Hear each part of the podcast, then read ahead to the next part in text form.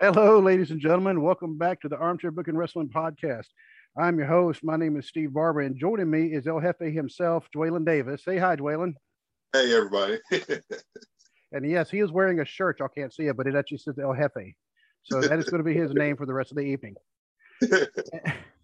and tonight, we are going to be discussing something that I don't think has really been discussed too much because we all well we always see like lists of these, but we don't see how to how do they actually affect the business. But how do real life feuds or real life situations affect the wrestling business? Is it good for the business? Is it bad for the business? Is it kind of a mixture of both? So I, I think it's kind of an interesting subject. What do you think, Waylon? Yeah, I think so. Yep. And especially since the podcast I heard today was actually talking about one, one an actual fight that that happened backstage between uh, Batista and King Booker, and King Booker reminded Batista why he is the king. Exactly. Yep. But he's not El Jefe. so, but um, before we start, I do, I do want to give a little bit of the results for the NWF. I was not able to go to the show, but I do know the young lady who we had on the show last week, uh, Riley Matthews, she did not win the NWF Women's Revolution title. Uh, she won the match, but it was by disqualification over Swallow okay. Selena Dean. And yeah, some of the other matches I wasn't able to get all the results yet. I need to go back and watch the Bustin' Loose, but it looked like a pretty good show, and I forgot that they do that outdoors. So hopefully, once the temperature starts dropping up here in Ohio, because it's not exactly known for being warm during the wintertime. Yeah. Yeah. So once the temperature starts dropping, hopefully they can find an indoor venue there to go to. You know, so that'd be a shame if they couldn't do the, the matches up there because they've been drawing some pretty good crowds and everybody's been loving seeing them. You know, so, and before we really get started, I also want to go ahead and tell our contact and listening info. If you'd like to get a hold of us, it's uh, by just by email. It's armchair booking podcast at gmail.com. You can find us on Facebook at facebook.com slash armchair booking. You can find us on Instagram at arm, armchair booking. You can find us on Twitter at booking armchair. We have a YouTube channel. We you could listen to us on Apple Podcast, Stitcher, Spotify, iHeartRadio, Amazon Music, Google Play, and last but not least, people who host us Blog Talk Radio. And just Google our name, and you can find us on all sorts of other third-party sites as well. And I believe I got everything, Dwaylen. Yeah, once again, you got it all. Cool. See, and you know, becoming older today it hasn't apparently hasn't affected my memory too much. so, um, but and can you think of any wrestling news that's happened in the past few days? Not really. It's been actually pretty quiet, other than uh, Ric Flair showing up at the NWA pay per view. Right. Yeah, but which was he put over really? I mean, he put over WWE, which was classy on his part, considering. Yes, how, it was. You know how they, you know how they let him out, how they let him go. I mean, but other than that, really, nothing major has happened. And Baron Corbin is now rich again. Yeah, that's obviously part of the storyline, huh? Now he's happy Corbin. He's happy Corbin. I, I liked him better poor. I mean, I hate to say that. Yeah, it was a, actually a pretty endearing character. Everybody was kind of pulling for him. Yeah. And now he's pulling up in a Bentley. Uh, yeah. It's kind of hard yeah. to cheer for, you know, that. Yeah. Yeah. Uh, but it is what it is. And as far as our topic tonight, when we start talking about personal feuds with people, uh, Joellen, you're a lot more level headed than I am, and you always have been. So it actually would not surprise me if you tell me you've never actually had a personal feud with anybody. Uh, I wish I could say that, but I uh, I wish I could say I never have, but I have. Oh yeah, I, actually I could think of one that you had. It was uh, I'm just I'll just say it was fairly recently. yeah. yeah, cause, um, yeah, those those things unfortunately kind of happen. Yeah. Um, but when it comes to like work feuds, and obviously, you know, you don't have to go into details, but like I said, you've always been very level headed as long as I've known you. That I can think of. I've never really had any work feuds. There's been some people that have, you know, obviously it's gotten on my nerves, but I've never really gotten into it with anybody at work. I've always kind of, always kind of keep to myself and just do, you know, just do my work and go home. So right. And unfortunately, I wish I could say that, but um, I think that that is one of the things. Uh, I guess if you want to say it's a negative about being in the military, is you work with the same people, and sometimes you also live with the same people, and so yeah. you never really get away from them. So you, you can see a lot of friction that could build up. Mm-hmm. Uh, and and but I'll be honest with you, you know, some of the people I met in the military, obviously, me, I've been some of the best friends, you know, like lifelong friends. Um, right.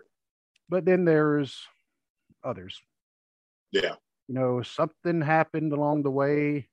Um, like when, say, for example, they had some visitors come in, like the chaplain from the Air Intelligence Agency, and they always say, "Hey, if you ever need anything, just let me know." And, and just maybe a certain female airman said, "Yes, Airman Barber's harassing me. He won't leave me alone." Right there to the chaplain, and next oh, thing you know, everybody bombards me and says, "What's going on with you and Airman so and so?" I was like, "What?" It was a personal situation. Um, between myself and this female airman. No, and no, we did not have a relationship. If anybody's wondering that, uh, no, I was not harassing her at all. And it was more, you know, she was around quite a bit because of someone she was dating at the time. Right. And I had noticed some things, and me just trying to look out for my friend had pointed out some inconsistencies. Gotcha.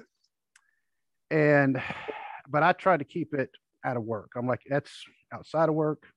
Yeah. But she brought it in work. After I'm like, after that, I said, you know what? It's on now. You brought it right. up here.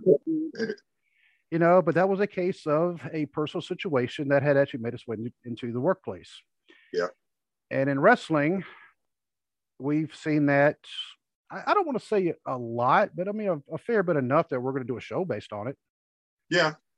There's been there if you sit down and think about it, there's been more than there's been more than a few that have spilled over into you know has spilled over into the business side of things that started out a personal issue. Right. And i think one of the um one of the biggest examples because i actually looked for lists on this today and almost every single site that i went to for their number one had Bret Hart and Shawn Michaels. Yeah.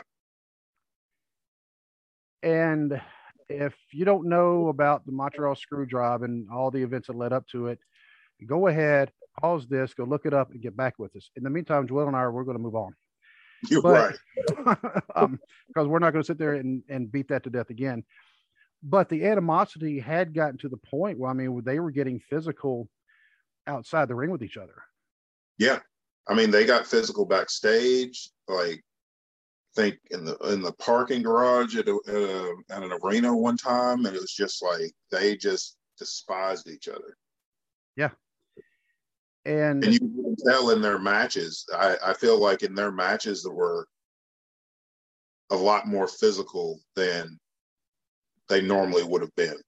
We'll, we'll call it snug. Yeah, yeah. and Bret's actually talked about that later on. He said if he and Shawn could have put their egos in check, they could have had some of the greatest matches ever, which they had already, they had great matches. Yeah.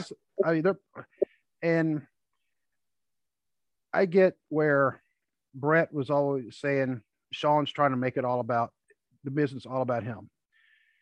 And then Shawn, of course, is saying Bret's a big hypocrite. I actually see both sides of that because – the Undertaker at one point they had a meeting with, um, well, a whole bunch of them, and Bret was saying something about him losing, about his character, and Undertaker said, "Look, you know, something, something.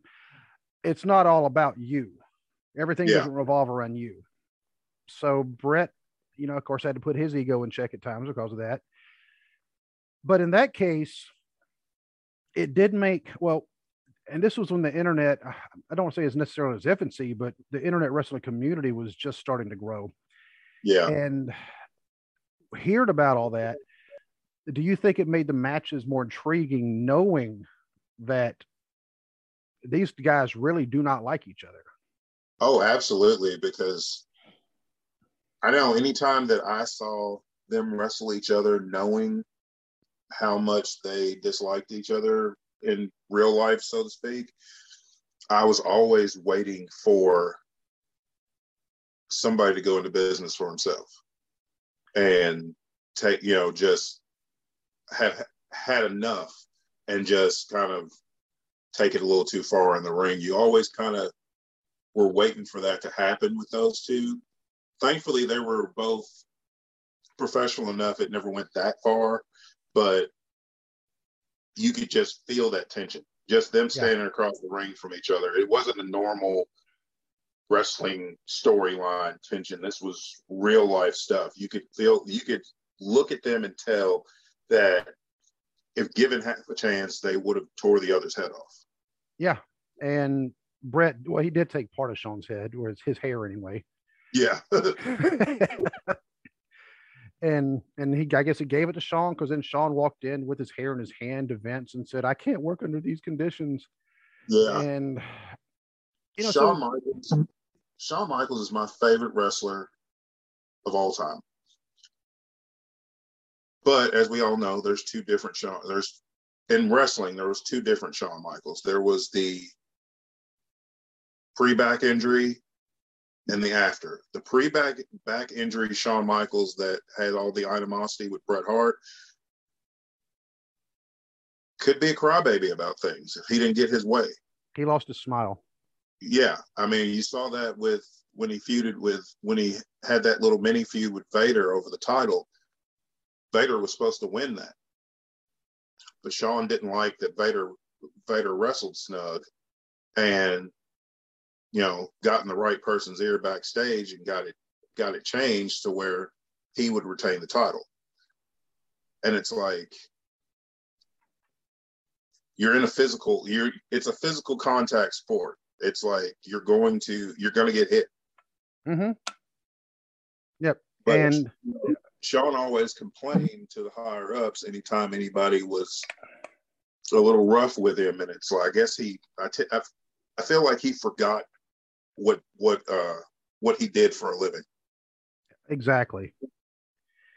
And yes, so those particular matches, uh, up uh, obviously, you know, the last one being the Montreal uh, Screw Job, you know, yeah. Survivor Series '97 they had some good match, and really they didn't have that many matches. That's the strange thing if you think about it. No, because they did their the on that. I feel like both of them basically just refused to work with each other unless they absolutely had to. Right. And now some of the other, I'm trying to think of some of the other ones just right off the top of my head. In fact, there's one that's brewing. I don't know if you've seen this. Matt Riddle, also known as just Riddle, he mm-hmm. like he likes running his mouth, like yeah, for real. Yeah, he likes running his mouth a whole lot. And apparently, he just said some stuff about Roman Reigns. He said that if they got into a fight, like a real shoot fight, he would take out Roman Reigns. Yeah, I saw that um, because he he took offense to Roman saying that, and Roman was in character when eh, eh, when Roman's doing interviews now, he's in his head of the table character doing interviews, and he said that he was the reason that the needle was moving as far as you know ratings went. He's not wrong. I mean, you look at the SmackDown ratings and the Raw ratings; they're night and day. Exactly. And Roman's a huge reason why, you know, that needle is moving on SmackDown because he's he's perfected this heel character so much that people are paying to see somebody knock him off the pedestal. Mm-hmm. And Riddle, who has already had some animosity towards another uh, wrestler. Yeah. You know, and that being Goldberg. You know, I, I don't know who I'd want to make mad the least, Goldberg or Roman Reigns. My thing is with with Riddle and his issue with Goldberg, I understand where he's coming from. I feel like just, but mouthing about it is not going to endear you to anybody, It's because you're con- he's still even though he has a lot of wrestling experience, he's still as far as WWE goes, he's still the new guy. So mm-hmm. they're not going to listen to they're not going to take what you have to say seriously. They're just going to think you're just this young kid popping off at the mouth about you know top guys. Right. And they can tell them, look, right now, you're the guy with all the potential. Yeah. You're not the guy though yet. You you haven't yeah. hit that superstar status yet. It doesn't matter if Randy Orton has become his mentor and is trying to uh, lead him uh, to uh, to greatness. Yeah, he's got to stop running his mouth. Of course, Randy Orton used to like running his mouth once upon a time too. Yeah, and I think it's just a maturity thing too. I oh think, yeah, because uh, it's like you said with Orton. Orton was the same way, and now you can tell Orton's finally matured, and he's he doesn't fool with any of that trash talking mess as far as trying to start stuff with other wrestlers. Right, and I can't think of. I, I, I know there's going to be more. I just drew a blank because I know there's been other wrestlers who like to pop off at the mouth. Uh, oh, actually, you know what? Somebody like a Buff Bagwell.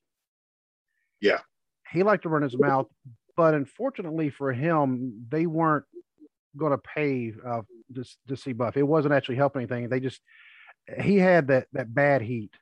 Um, yeah, the, you know, the people didn't want to work with him because they're like, this dude's kind of a jerk. Yeah. Yep. Bagwell was always a he was a good athlete, but he was nowhere near as good of a wrestler as he thought he was. He thought he was a lot more um, how do you put it? Valuable. a lot more important yeah. to the shows. Yeah. Valuable. Yeah. Over. There we go. Yeah, good wrestling and terminology there. Over. When the you know, when he first started doing the the buff daddy stuff, he got over. I'll give him that. But that's all he had. Because his in-ring work was just basic. Mm-hmm. And then he hadn't like he started out with all this potential when he was a young guy coming in, but he never grew as far as his in-ring work. He built a good character for himself, but he never he never evolved the in-ring work to to match the level of the character. So it's like all the outside little skits were funny, but then the bell rang and then you get a boring match every time. Yep, because I I can never say I got really excited over a Buff Bagwell or or Marcus Alexander Bagwell uh, match. Me either. And even though actually the first time I saw him, it was actually a little intriguing because I don't know if uh, you remember there was someone who we went to high school with. He actually told me he was related to him, but he, well, he told me he he had a cousin down in Georgia named Marcus who was uh, he would who was um, becoming a wrestler, and this was oh, before he hit it big. Right. You know, so um, yeah, and I, I won't reveal the name on here, just you know, just in case, you know, just for to respect someone's right. privacy. Right. Um, but he told me that, and then later on he hit back like, huh, I remember so and so. Yeah, he told me about him. Okay, you know, cool. Um, but when Marcus Bagwell, he had heat with Shane Helms, and they got into a fight backstage, and you know that didn't really help elevate anybody. Just like the personal fight between Arn Anderson and Sid Vicious when they got all yeah. sta- when they got all stabby with each other over in England. Yeah, that didn't help either of them. It just no. got it got Sid fired, and it got and Arn almost lost his life. Yes, I mean that's all that that's what they accomplished with that fight. So all right, so so basically, it almost seems like there's a balancing act for every for every real life feud or fight that actually brings people in to watch. All of a sudden, you have something like that, where are people really going to see them? Uh, you would you want to see Sid and Arn in the ring over a fight? Because I mean, I don't even think they could they don't look like they would have any chemistry together anyway. And we know no. how good and we know how good Arn is. I mean, he's one of yeah. the best technicians ever. Yeah. And Sid can Sid can have a good match if Sid's motivated. Sid kind of Sid was like the Brock Lesnar prototype. Yes. except Brock was, you know, Brock is a better athlete, always has been than Sid.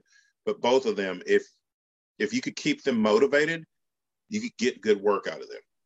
Yes. If it's not softball season, Sid's there. Yeah, Sid's there. But if it's softball season, oh, forget see it. you later. He's gone. Now, granted, if what I understand, he is like world class level softball player. That's that's what I've always heard. Yeah. But he would just vanish on promoters when softball season came. Like with no notice, he would just no show events because he was playing softball. Yeah, it must be a softball tournament there in in, in West Memphis. so, man, you can catch him there. Can't miss him. The big, you know, six foot nine guy with the ramen on top of his head. Yeah, that, that's him. But but some of the other another real life one though that I think did actually draw people to watch, and I think this is also another case of Vince seeing something in real life happening. Let's make it a storyline. Was the whole love triangle between yes. Matt Hardy, Lita, and Edge? Yes. And, they, I mean, they still botched it, but yeah, yeah, but yeah, it it was it started out as you know he had the foundation for an amazing feud. as like, you know, Edge and Matt Hardy or, you know, great friends. Matt's dating Lita. Matt's out hurt. Lita and Edge are traveling together. Next thing you know, they're getting together. And then Matt finds out. And then what, what always killed me though was like I always liked Lita, nothing against Lita, but she got mad because I felt like she got mad because Matt got upset because and it's like come on now. It's like you you cannot expect this man to not get upset when he finds out you're cheating with one of his best friends. Yeah. So not just the cheating part but yeah. it was one of his best friends who exactly. had also just gotten married. Yeah exactly and that whole thing, because uh, when I saw Matt Hardy had had legitimately gotten fired from the WWE mm-hmm. because of the uh, the post, I think you made it on a blog. He did. I couldn't believe that either. It's like he's the one that got done wrong, and then because he said something about it, he gets fired.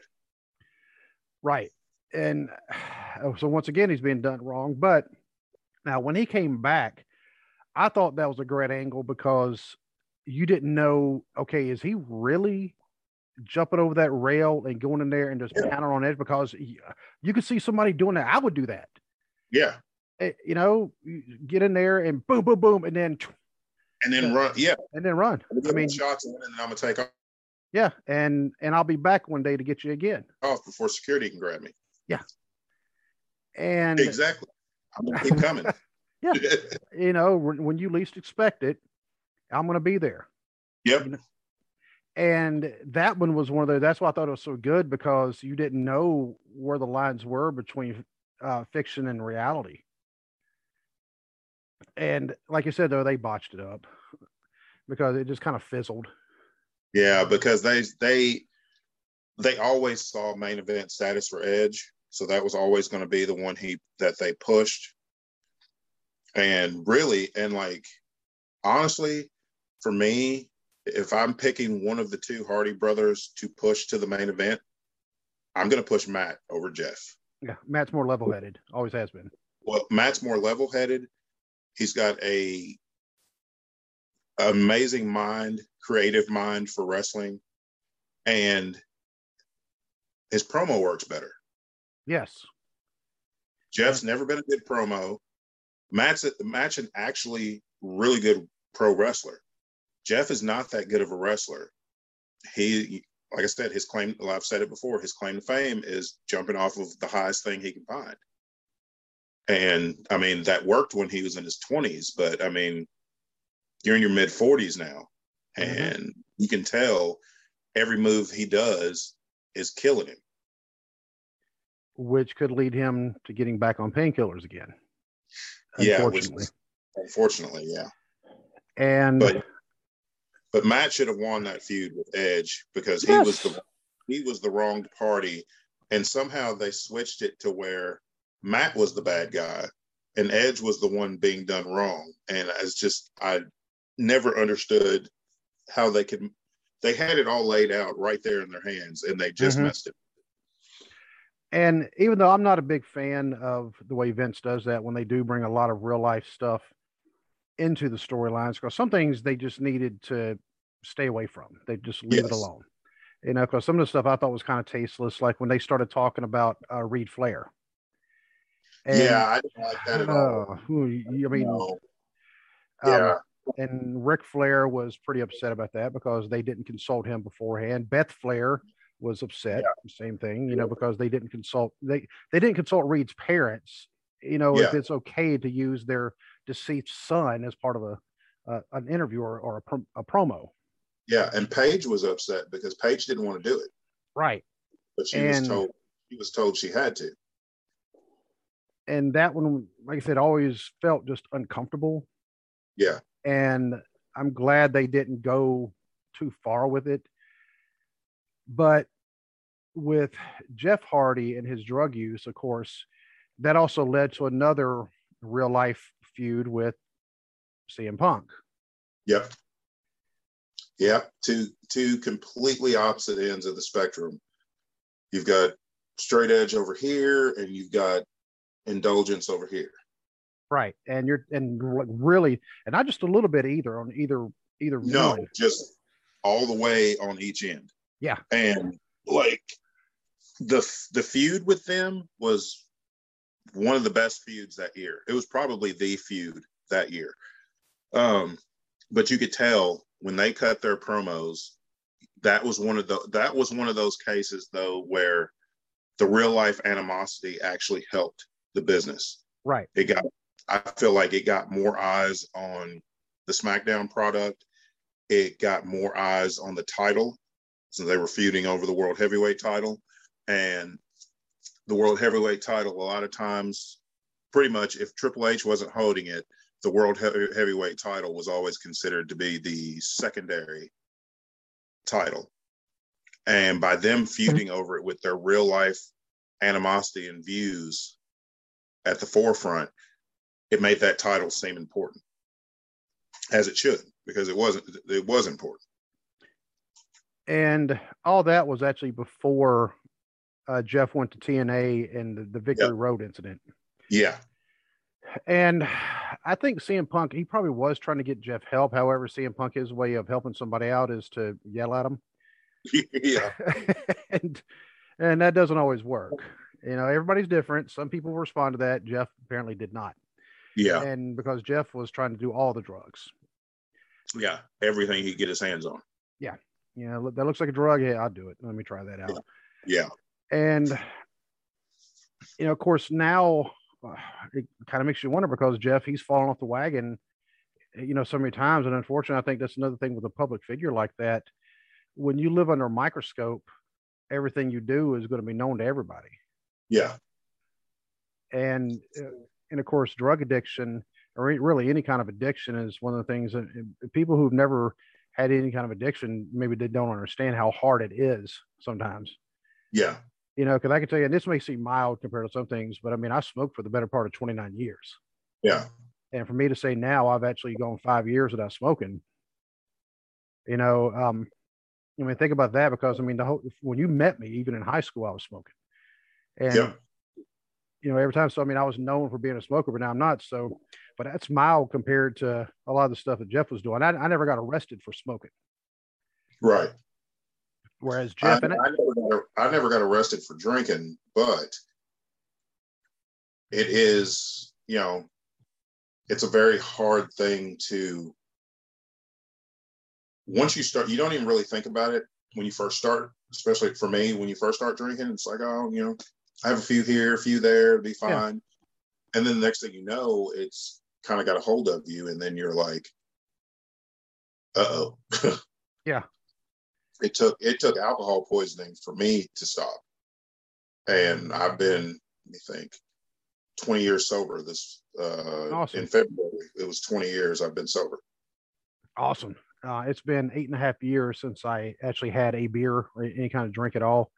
Mm-hmm. Uh, as far as um, like not being drunk, I mean, it's been obviously been a lot longer than that. You know, probably about 10 years, I'd have to say. Um, because I can't even think the last time. It's, it's been a long time, you know, and I think that's one of the things. Thankfully, if I could say it's been so long, I don't remember.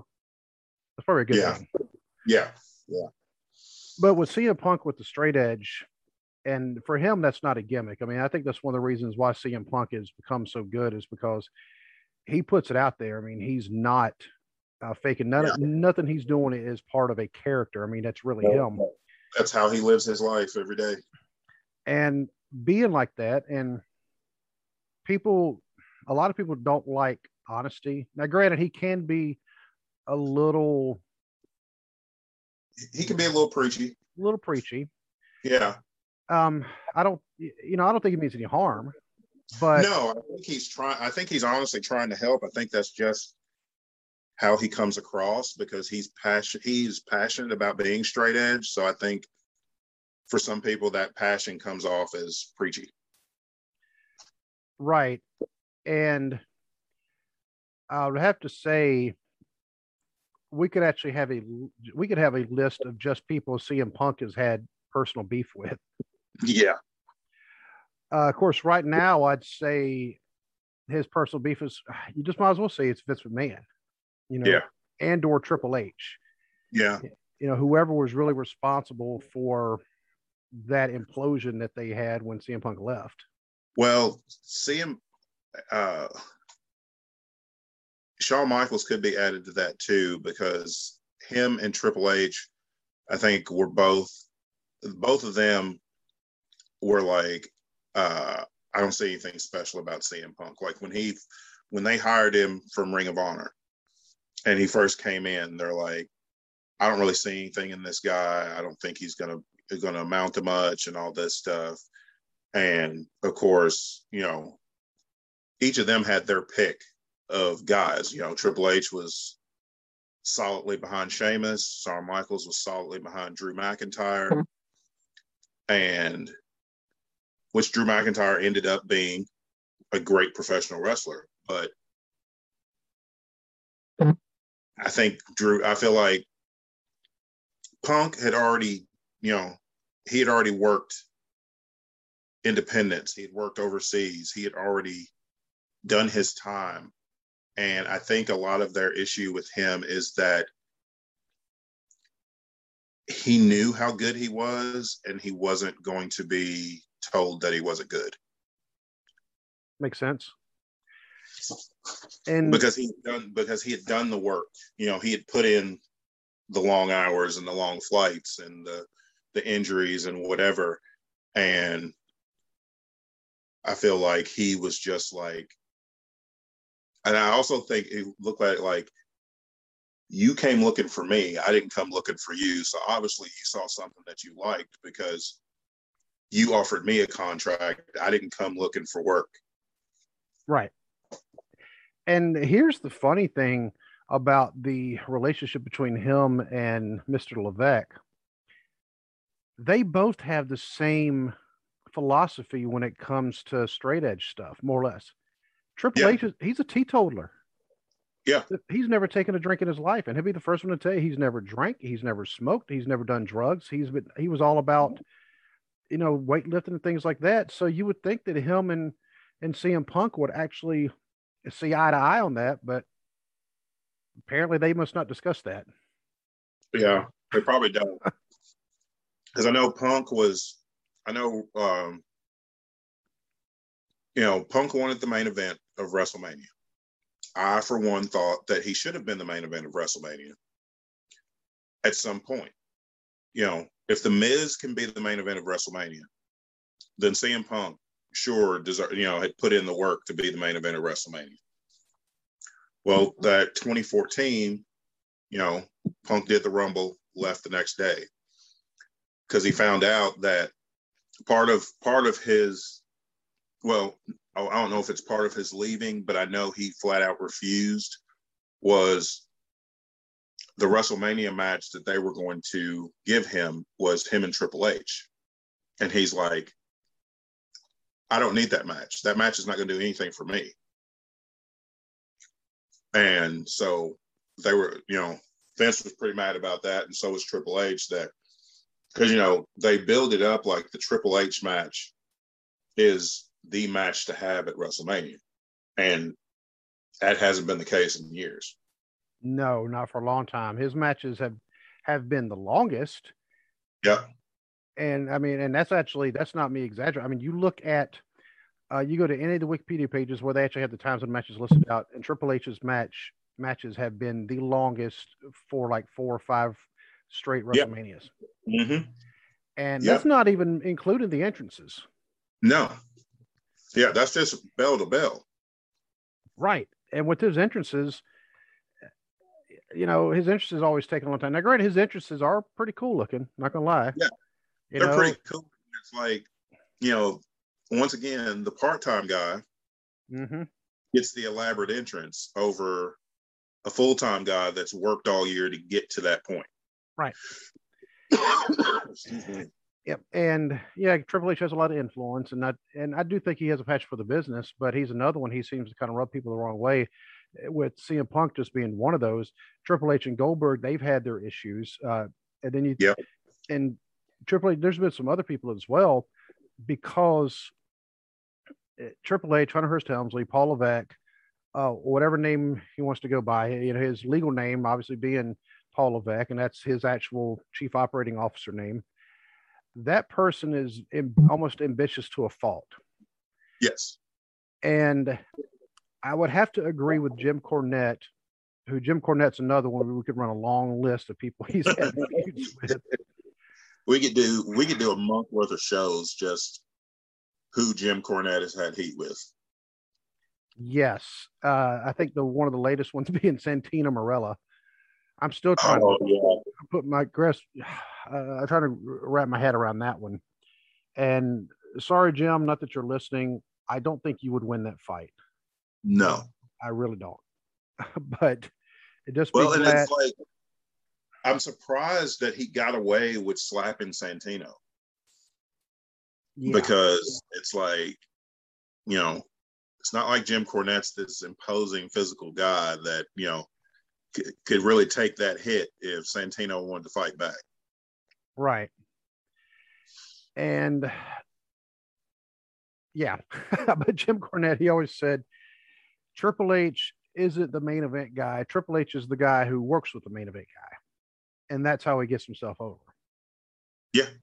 And like, especially early 2000s, I was, you know, a big Triple H fan, but he's absolutely right. Triple H was never, it didn't matter how they positioned him, you know, he always did good work, but he was never the main event guy.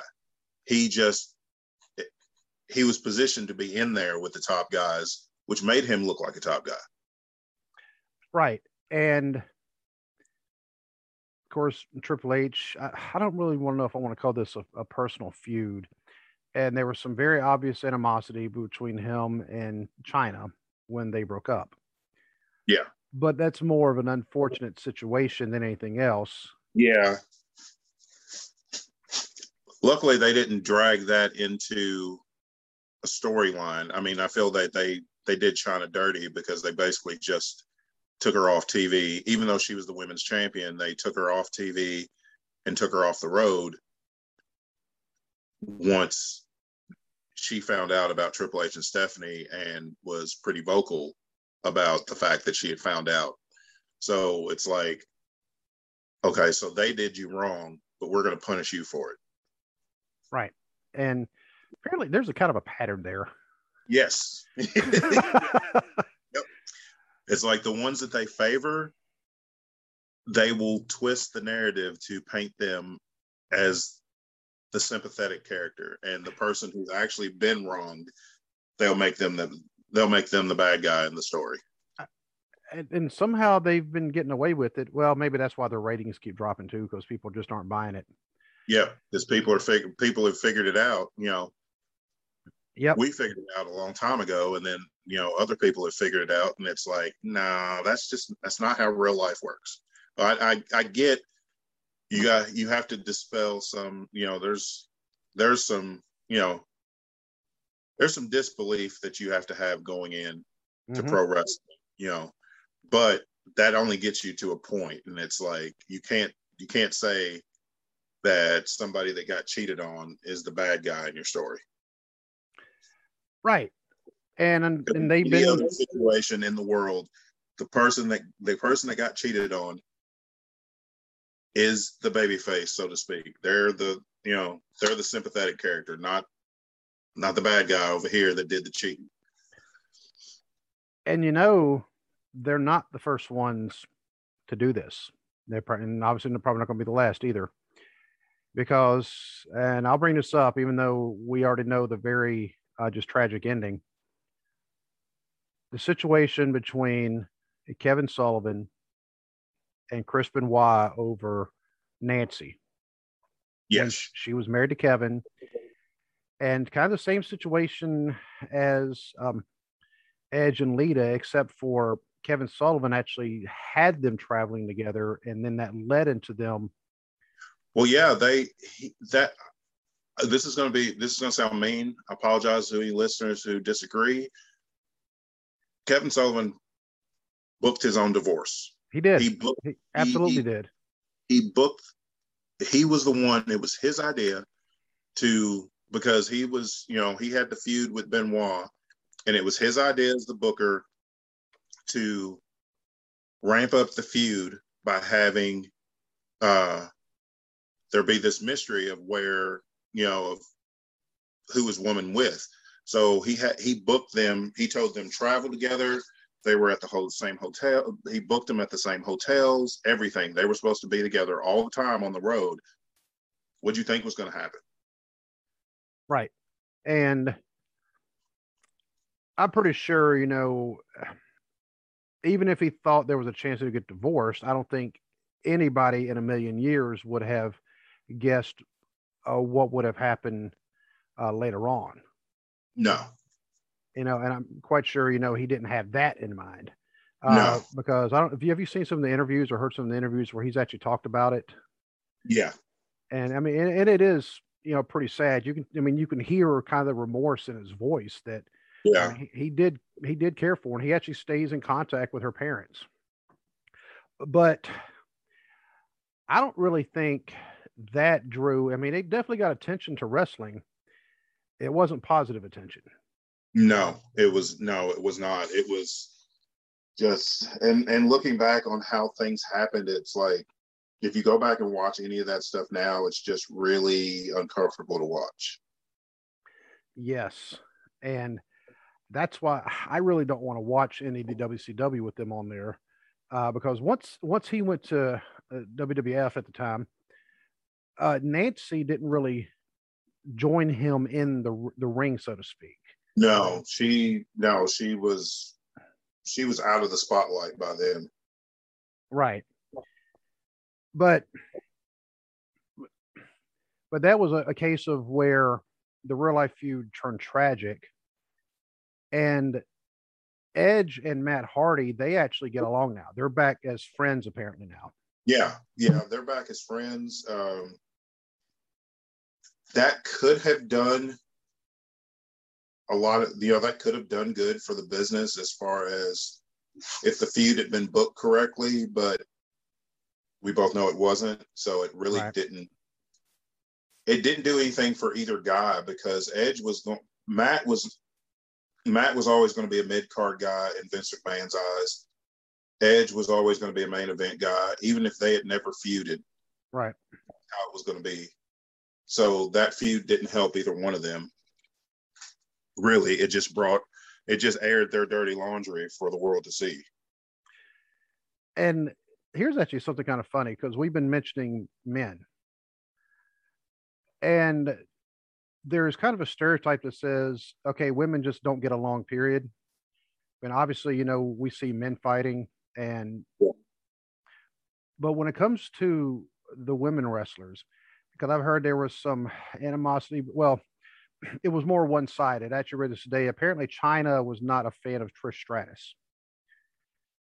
And because she basically was like, um, Trish didn't earn her way in here. She was part of the Diva search. Well, Trish Stratus was actually a legitimate athlete as well. I mean, and obviously yeah. Chyna was a very legit athlete. Yeah. But but Chyna didn't like how because Chyna had actually worked her way through, I guess, some independents and was discovered yeah. by yeah, you know, Triple H and all them. Uh, was trained by Kowalski. Right. And she didn't like Trish, but then Trish never had a bad word to say about Chyna. So that was more of a one sided thing. Yeah. But uh, I'm trying to think. Uh, Fabulous Moolah and Wendi Richter. That got real. Yeah, that got that got real fast, and that was that was all on Moolah. Yeah, it was. Who, who we found out, you know, over the last few years was honestly not a pretty, good person. Pretty, pretty terrible human being. yeah. I mean, um, just you almost want to refer to her as Madam Moolah. Yeah, yeah. you know, just when I first started hearing those stories, and I'm like, how do you do the trainer? You know, the, how do you do your trainees like that? Just you know, you know, proposition these male wrestlers, and it's like I'm going to offer you my trainee in exchange for, you know, whatever, and it's like these women trust you, and this is how you treat them. And the whole thing with her and Wendi Richter, and this is a case of the the uh, what we're now calling the original screw job. We didn't start calling it that until a few years after the Montreal screw job. Yeah. And I think that was that may have been more of a case of something that happened in the ring that found its way into a, a, a kind of a bitter feud, you know, on Wendi Richter's part. Which I mean, to be honest with you, I can't blame her. Yeah, and a lot of the thing is Vince McMahon was at the center of it because mm-hmm. Wendi was Wendi was the champion, but Moolah and if Moolah was getting Moolah was still getting paid three times as much as any other woman on the roster, including Wendi Richter, who was who had been the champion for a while. And Wendi went to talk to Vince, you know, she wanted a, a pay raise. Of course, you know, Vince was like, you know, basically, absolutely not. We can't do that. Blah blah blah blah. And so then Vince gets the you know Vince gets the idea. Well, Wendi's not Wendi's not going to want to do business when it comes time to drop the title back to Moolah, which Wendi Richter has gone on record. She's like, I would have done whatever they asked me to do. Right. You know, that's part that's part of the job. But so Vince, you know, did the screw job thing and had, you know, the spider lady. yeah, Moolah be the spider lady and pin Wendi Richter, even though her shoulder was up at like before the first before the one count, and they just kept counting, and then they said Wendy, Wendi Richter was so mad that she didn't even change out of her ring gear. She left. Yeah, she just got she, she grabbed her bag, left the arena, and that was it for like 20 years. And I don't I don't know if there's any video of it. I'll have to look, but I do remember seeing the pictures of this when it happened, and I saw it in the magazines. And it was said then, oh, you know, this um, Moolah dressed herself up like the Spider Lady and tricked Wendi Richter and and all this. Of course, they didn't mention yeah, Richter's shoulder was up and and all yeah. that. Um, yeah. And they they did have pictures of Richter ripping the mask off of her. Now that and then you come to find out here it is, you know, 40 years later or almost that that was real. She really yeah. did attack her to pull her mask off to see who it was. Yeah, because Moolah was gonna take the title and run out of the ring, and Richter grabbed her and was like, "Oh no, you're not mm. going anywhere." And uh, it's like, look here, you know, old lady, because at this point, Moolah had to be in her 60s. Yeah. Yeah, because I mean, she had held that maybe, late 50s, early 60s. 50s, because I know she won the women's title from Ivory, and she was in her she was in her 70s, mm. and that was like in '99.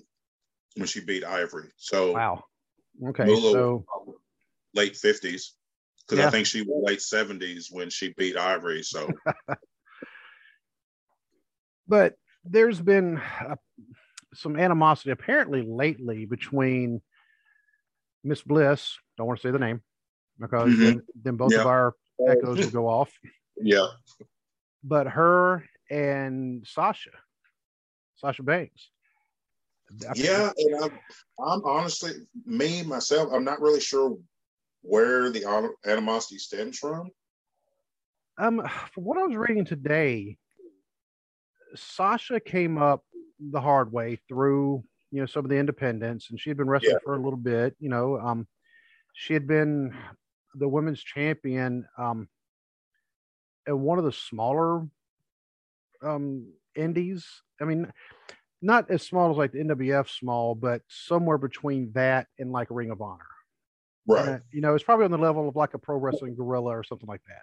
gotcha. You know, so so it's known, but if you had to name all the companies, this one you might forget to name. you know, right, that kind of thing. So um but she had come up there before she went to NXT and before she got into the main roster, whereas Miss Bliss had you know she was uh, she was a legit athlete don't get me wrong yeah, yeah, but she started in the developmental when it was still Florida Championship Wrestling and then went from there right. and so apparently Sasha had some animosity at her for that. You know, uh, from that I don't I don't understand that mentality because it doesn't matter mean, where you came from. Yeah, I don't get that. And I mean, I could I could see if it was one of those cases where like mid 2000s when John Laurinaitis was hiring all the fitness models and not a, not a single one of them could really wrestle, you know, ever got to be a credible wrestler. They were just there to be, you know, eye candy. But Miss Bliss has worked her tail off to be a a good wrestler. Therefore, You know, that's how that's how developmental works. You come in green and you work your way up. and there for a little bit, just a couple years ago. I mean, I know you and I had texted each other about this. I said at the time she was the best heel in the company. Oh yeah, absolutely. Period. I mean, you know, she had you just like not liking her. You Yeah. know, like you wanted her to get beat, and you're like, You were willing to pay to see her get beat Mhm. up. and you because you also knew she was good Yeah, because her twisted bliss move, I think, is one of the best finishing moves out there. Yeah, me too. Yeah. um, now the only drawback it is a, a move you have to do off the top rope. That's why it's not the perfect finishing move, but it's still one of the top ones easily. Yeah, And so for Sasha to not like her, I don't know if that's just her being catty. um, I kind of, I kind of feel like it is. That's, that's kind of. I feel like it's one of those is Sasha being Sasha. I think that's yeah, exactly. Uh, but one another one though, and I'm pretty sure you could already tell uh, what the root cause of this is. Becky Lynch and Ronda Rousey. Yeah. And yeah, that was because you could, that was one of those, whenever they were in the ring together, that tension hmm was so thick. And for me, like, Ronda was just, I was excited when she first came in. Yeah. You know, because I liked her in UFC. And, you know, of course, she's, you know, legit athlete, you know, legit tough human being. Yes. Um, but she came in, and I feel like that it quickly went to her head, and especially when Survivor Series, when the fans started booing her, she did not know how to react to that. yeah, she didn't. And the thing is, it's like you could see like the mask started to slip. Like, because before this, she was the, you know, she was the grinning baby face and, you know, everybody was cheering her and everything. And as soon as she, as soon as they started to boo her, she got upset, her legitimately upset. And then, like, she was throwing shade at the fans and the other women backstage. And I think Becky was like, no, all of us have worked hard to get to the positions that we're in while you were handed everything when you walked in the door. Yep. And and actually I think Miss Bliss told her the best. And we we could kind of tell that this was not just something wrote down in a script when she called her the overhyped rookie. Yeah. And, Yeah. that's essentially what she was. She was a rookie. Yeah, she was a rookie, and she I think she walked in with this mentality is like, okay, I've done all this in mixed martial arts. That's fine. But I think she walked in thinking that because you know Lesnar did mixed martial arts, but Lesnar had also wrestled mm-hmm. here and in Japan, and and then did mixed martial arts, and then came back.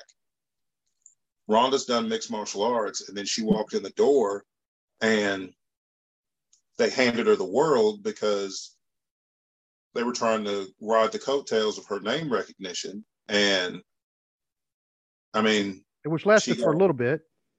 Yeah. You know, Yeah. it lasted about as long as what you can ride somebody just on name recognition alone, especially for somebody who's just coming into the sport, you know, or Yeah. into the industry or business, whatever you want to call it. And Yeah. in her case, with her being legitimate, you know, it was able to ride for a few months and then it started fading. able to i feel like it was able to go until she started coming up against real competition Right.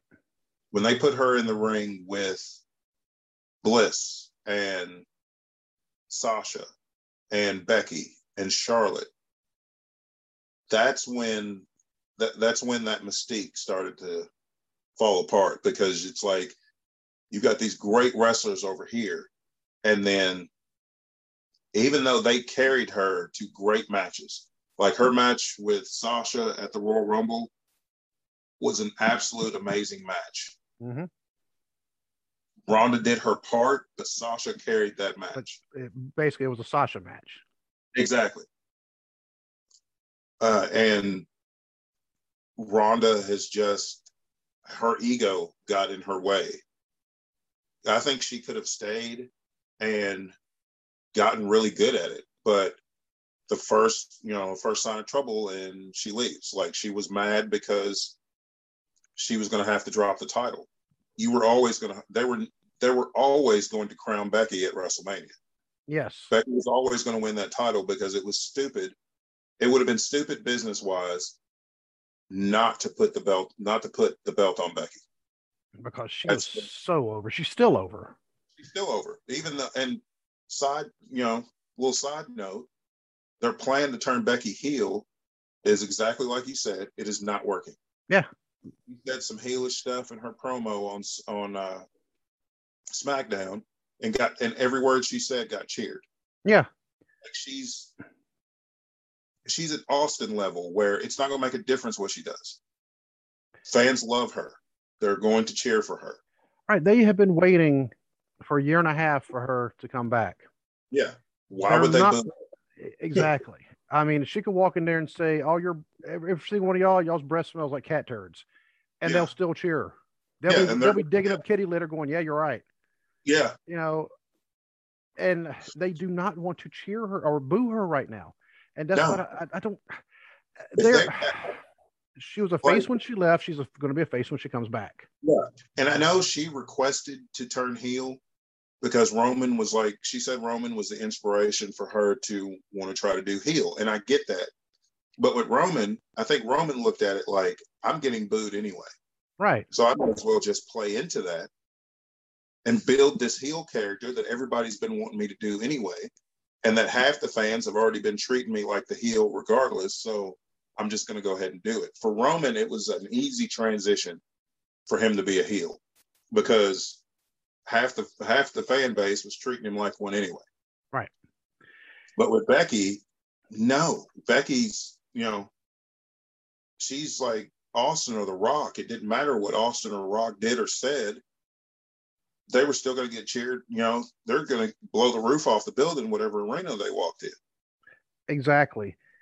And that's one of the things. See, and even if they were to start booing Becky, um, after a while, because like with Daniel Bryan when he came back, I mean, of course, everybody's cheering, and then when Yeah. he finally did kind of turn heel, Yeah. you know, with with the hippie Daniel Bryan phase, uh, but Yeah. the best way to put it. People, I mean, they did boo him. I mean, they were booing him wholeheartedly, but it, it had to build up to that. But he was able to just, it was just genius, him turning heel. He was able to just make that turn on a dime and got people, he drew them in and then got them to hate him just flip of a switch. But very few people have that ability to make that turn from face to heel that quick and get people to go along with it. But Roman also understood, and just like Daniel Bryan, well, Roman, the boos were real. They weren't just Yeah. booing the camera, they were booing him. And so he's like, you know what? Just make me heel. Ronda Rousey didn't want to do that. She was like, no, I want to be cheered. Uh, yeah, no, sister, doesn't always work like that. She wanted to be cheered instead of just going into it and been like, okay, you're going to boo me, then fine. I'm going to be the, you know, then I'll be the bad guy. But Daniel Bryan, right about that time when he when he became hippie Daniel Bryan, he was having what appeared to be kind of some real life animosity between him and the Miz. Yeah, I've, I've always wondered how much of that was real. I mean, because that smacking talk, that uh, smacking talk, sorry. uh, El, That El Jefe has renamed it Smacking Talk. yeah, So now be Smacking Talk. that talking smack program uh, promo that they did was, I mean, I was really thinking, I wonder how much of that was real because, I mean, that's the best promo of Miz's life. Oh yeah. And and the way Daniel Bryan was was talking to Miz, it's like it seems like they've got some real heat. well, apparently, part of that heat stems from the women they're with. Ah, and this is actually something since I've never watched Total Divas, Total Bellas. I've never watched that at all. I didn't know about this until I was reading about it today. And the Miz, you know, saying something about Daniel Bryan working in bingo halls. I mean, you know that line wasn't scripted. no. No, so, but apparently, the Bellas, when they were telling, they were at one point they were telling Maryse, "Yeah, hold off for a bigger contract. Hold off for a bigger contract. Hold off," and then they turned around and sighed. And oh, huh? That sounds about right. Yeah. And they turn around and sighed, and all of a sudden, here she was, kind of left out in the cold, like, uh, what just happened? So she has some real heat with them, and it kind of extends to Daniel Bryan, of course, being married to Brie, and at one Yeah. point it extended to John Cena, and now, of course, it's not not with John Cena, yeah. but the Bellas, I mean, they've had they've had some heat with a few people as well, but that one uh, appears like it's still from real life incidents, and, and it I don't think it really spilled into the ring as much though, because Maryse, Not really. yeah, When all that ha- when all that did happen, you know, Daniel Bryan was, you know, he was the on-screen GM. He was retired, so they couldn't really do anything with him and Miz. And once he did come out of retirement, they kind of just another one of those. They had this money feud right there in their hand, and they just squashed it just to get it out of the way. right, and I think that could have been a really good feud because I mean I know I'm kind of in a minority here, but I actually like the Miz, and I mean I think that he's I think he's got a lot a lot of flack that he doesn't necessarily deserve, uh, but at the same token, you know I do see why people don't really care for him.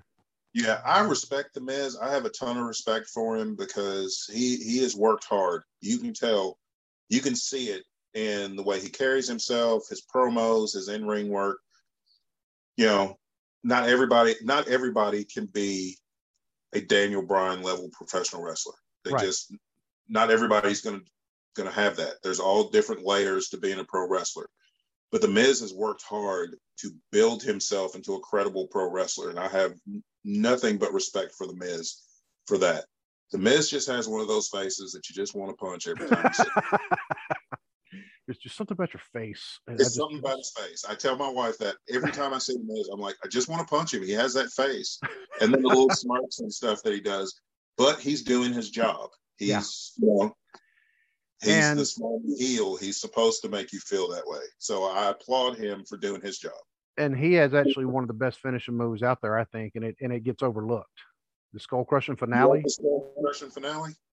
Yeah, I actually like it. I mean, I think if that's a move that if you were to somehow, if you were in a real fight and all of a sudden you were to get that leg in front, get him, and boom, I mean, it could end a fight real quick because you just slam somebody's face into the ground. I do think it looks better. I do think he does it. He makes it look a whole lot better than when Jeff Jarrett was using it when he called it the stroke. That's just a bad name. Yeah, yeah, it was and, a bad name, but like but yeah, the, I, the Miz does make it look pretty good. I've just never been a fan of the move, but the execution is good. Yeah. And and actually Jeff Jarrett, and he's another one. He's yeah, he's kind of had his own real life um drama going on with mm-hmm. Karen. Yeah. Yeah. Karen Jarrett. Karen used to be Karen Angle. Yep and the thing with that was that was Jeff's fault because like when Kurt came in and then, you know, him and Karen were still together and then they ended up splitting up. And I think him and Jeff Jarrett had even had a conversation about, you know, basically, you know, don't date my ex-wife. We have to work together and that's going to make things complicated. And Jeff was like, okay, and did it anyway and ended up marrying her just went and big fat did it anyway. Yeah. But that one I don't think really carried too much into the ring, and I don't think it really hurt or helped the business. It was just kind of there. People knew about it. Just, yeah, because I think they were both they were both very professional about it, and they didn't let it. you know, I mean, you could tell there was some animosity, but they still went out and did their job, and they right. didn't let it affect. They didn't let it affect their work. Right. I don't and, know if I could. I don't know if I would have been able to be that professional, but exactly. and, um, and it kind of brings me back full circle to. I don't really think we answered the question, but then again, I think we might have because it's like, well, is it good for business? In some cases, it's brought the fans in. Other yeah. cases, yeah, I think it kind of turned fans away from the business yeah, itself. I think I think for the most part uh, is it doesn't really do anything for the business when promoters bring in real life animosity between two people. Um, with this exception of like a Bret Hart, Shawn Michaels, CM Punk, Jeff Hardy. Those two, I feel like actually brought got more eyes on the business, made the titles they were fighting about that that much more important. But the majority of these feuds were just like you said, were just kind of there. They didn't really they didn't hurt the business, but they didn't help it either. They just kind of was a cog in you know cog in the wheel.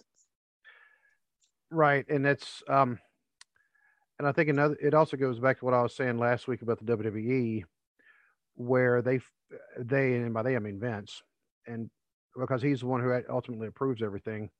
Right.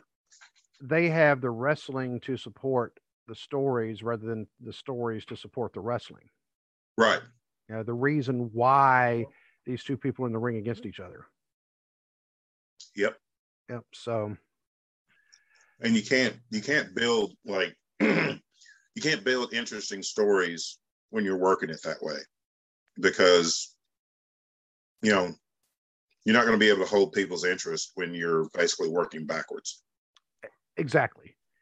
And i think vince constantly bringing in the real life stuff and even not just real life personal feuds because remember um, well we already mentioned Reid Flair but when road warrior Hawk when mike Hegstrand, when he was going through his substance abuse problems Yes. And they brought that in as part of the storyline. I'm like, man, yeah. you're putting that's a pretty personal thing there.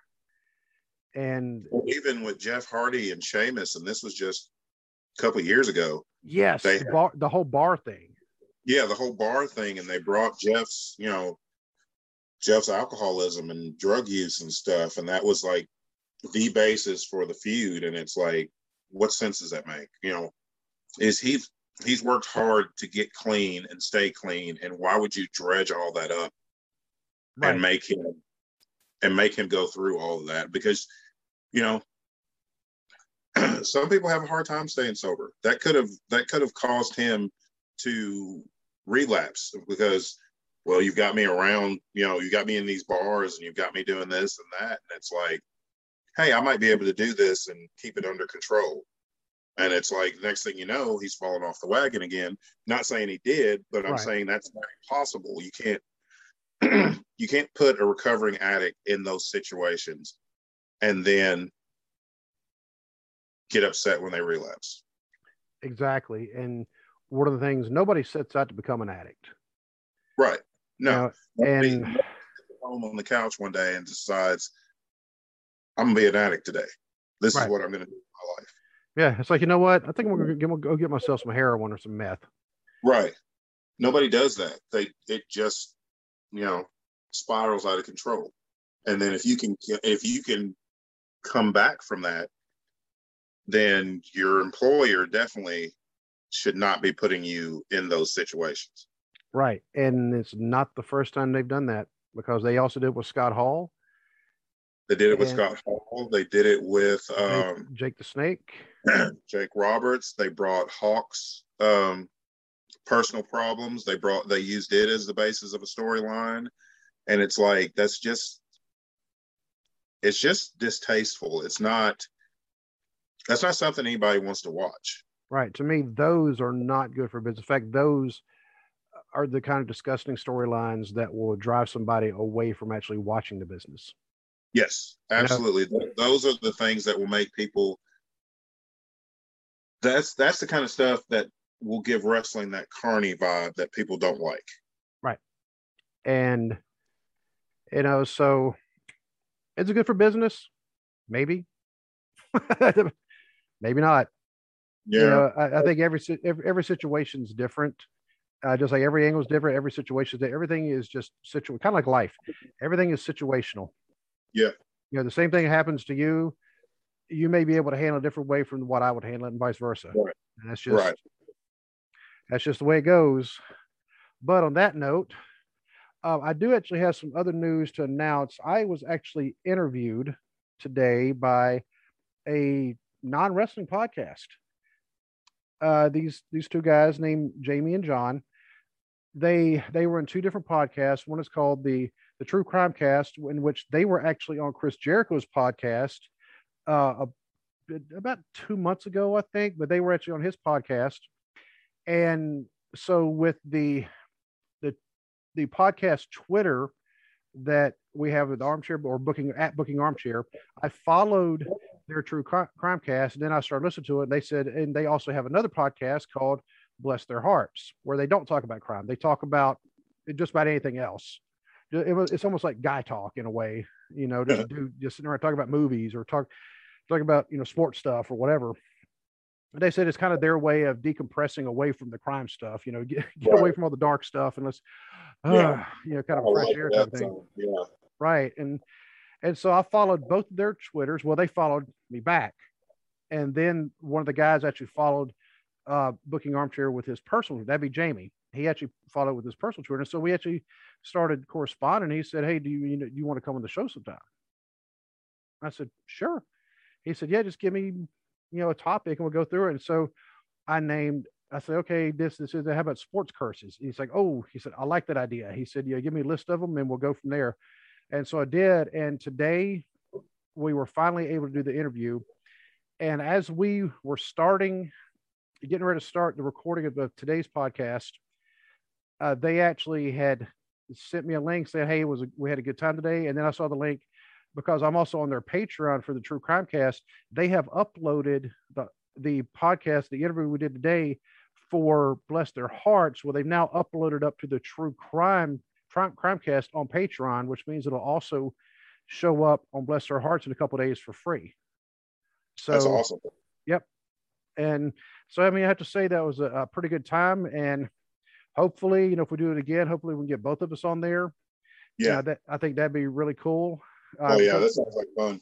yeah, these guys just seem like kind of like us, just kind of two just down to earth guys, you know, and they're from Berea, Kentucky.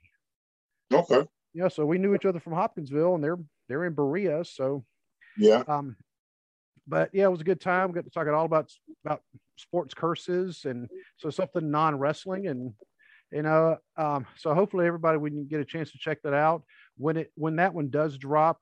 Uh, I don't want to drop the link yet for us to Patreon. And if you're not subscribed to the Patreon, you're not going to be able to listen to it anyway. Right. But when the link does drop, and they said it should drop on Thursday, I will actually forward that out to everybody. I will retweet it. I'll repost it on Facebook, everything. So if Right. anybody ever, ever wants to hear my voice, you know, granted, I don't like hearing my own voice, but that's just me. Yeah, I I don't know always how think you, that sounds weird on like recordings and things. yeah, I'm like, really? I still have that accent. I thought I, I thought I dro- no, not that I was trying to drop the accent, but not, being around non-Kentucky folks for so long, I thought the accent kind of wasn't as prevalent. But then again, when I get around anybody from Kentucky or North Carolina, just basically seeing family or friends, it it comes back with a vengeance. yeah. Yeah. So Lee, right now, talking to you, yeah, every time we talk, all of a sudden your accent is kind of in, uh, inspire me to oh, the accent's back again. uh, but and, and as usual, we actually don't have a subject planned for this coming Thursday, or uh, rather Friday morning is when the podcast usually drops. But we always manage to come up with some good ideas on the fly, don't you think, Dwaylen? yeah, I think so. I think think uh watching wrestling all our lives has kind of helped that though. We've got a lot of ideas just even if it's not something we're consciously thinking about, we've got a lot of ideas always floating around. So yeah, Right. we usually come up with some good topics. and seeing and actually this is inspiration for today is actually kind of came from CM Punk returning and then just thinking about all the personal like real personal animosity he's had between himself and Vince McMahon plus Triple H and plus a couple other people then it got me thinking well there's been a lot of other cases of real life personal feuds so once we get a brainstorm going we get it going and and, and it comes in strong so Yeah. either way interesting topic I don't think I've ever heard anybody else do it before so we are the first there there El Jefe Awesome. so, all right. So until Thursday, I'll be chatting with you. All right. All right, man. God All right. bless. God bless.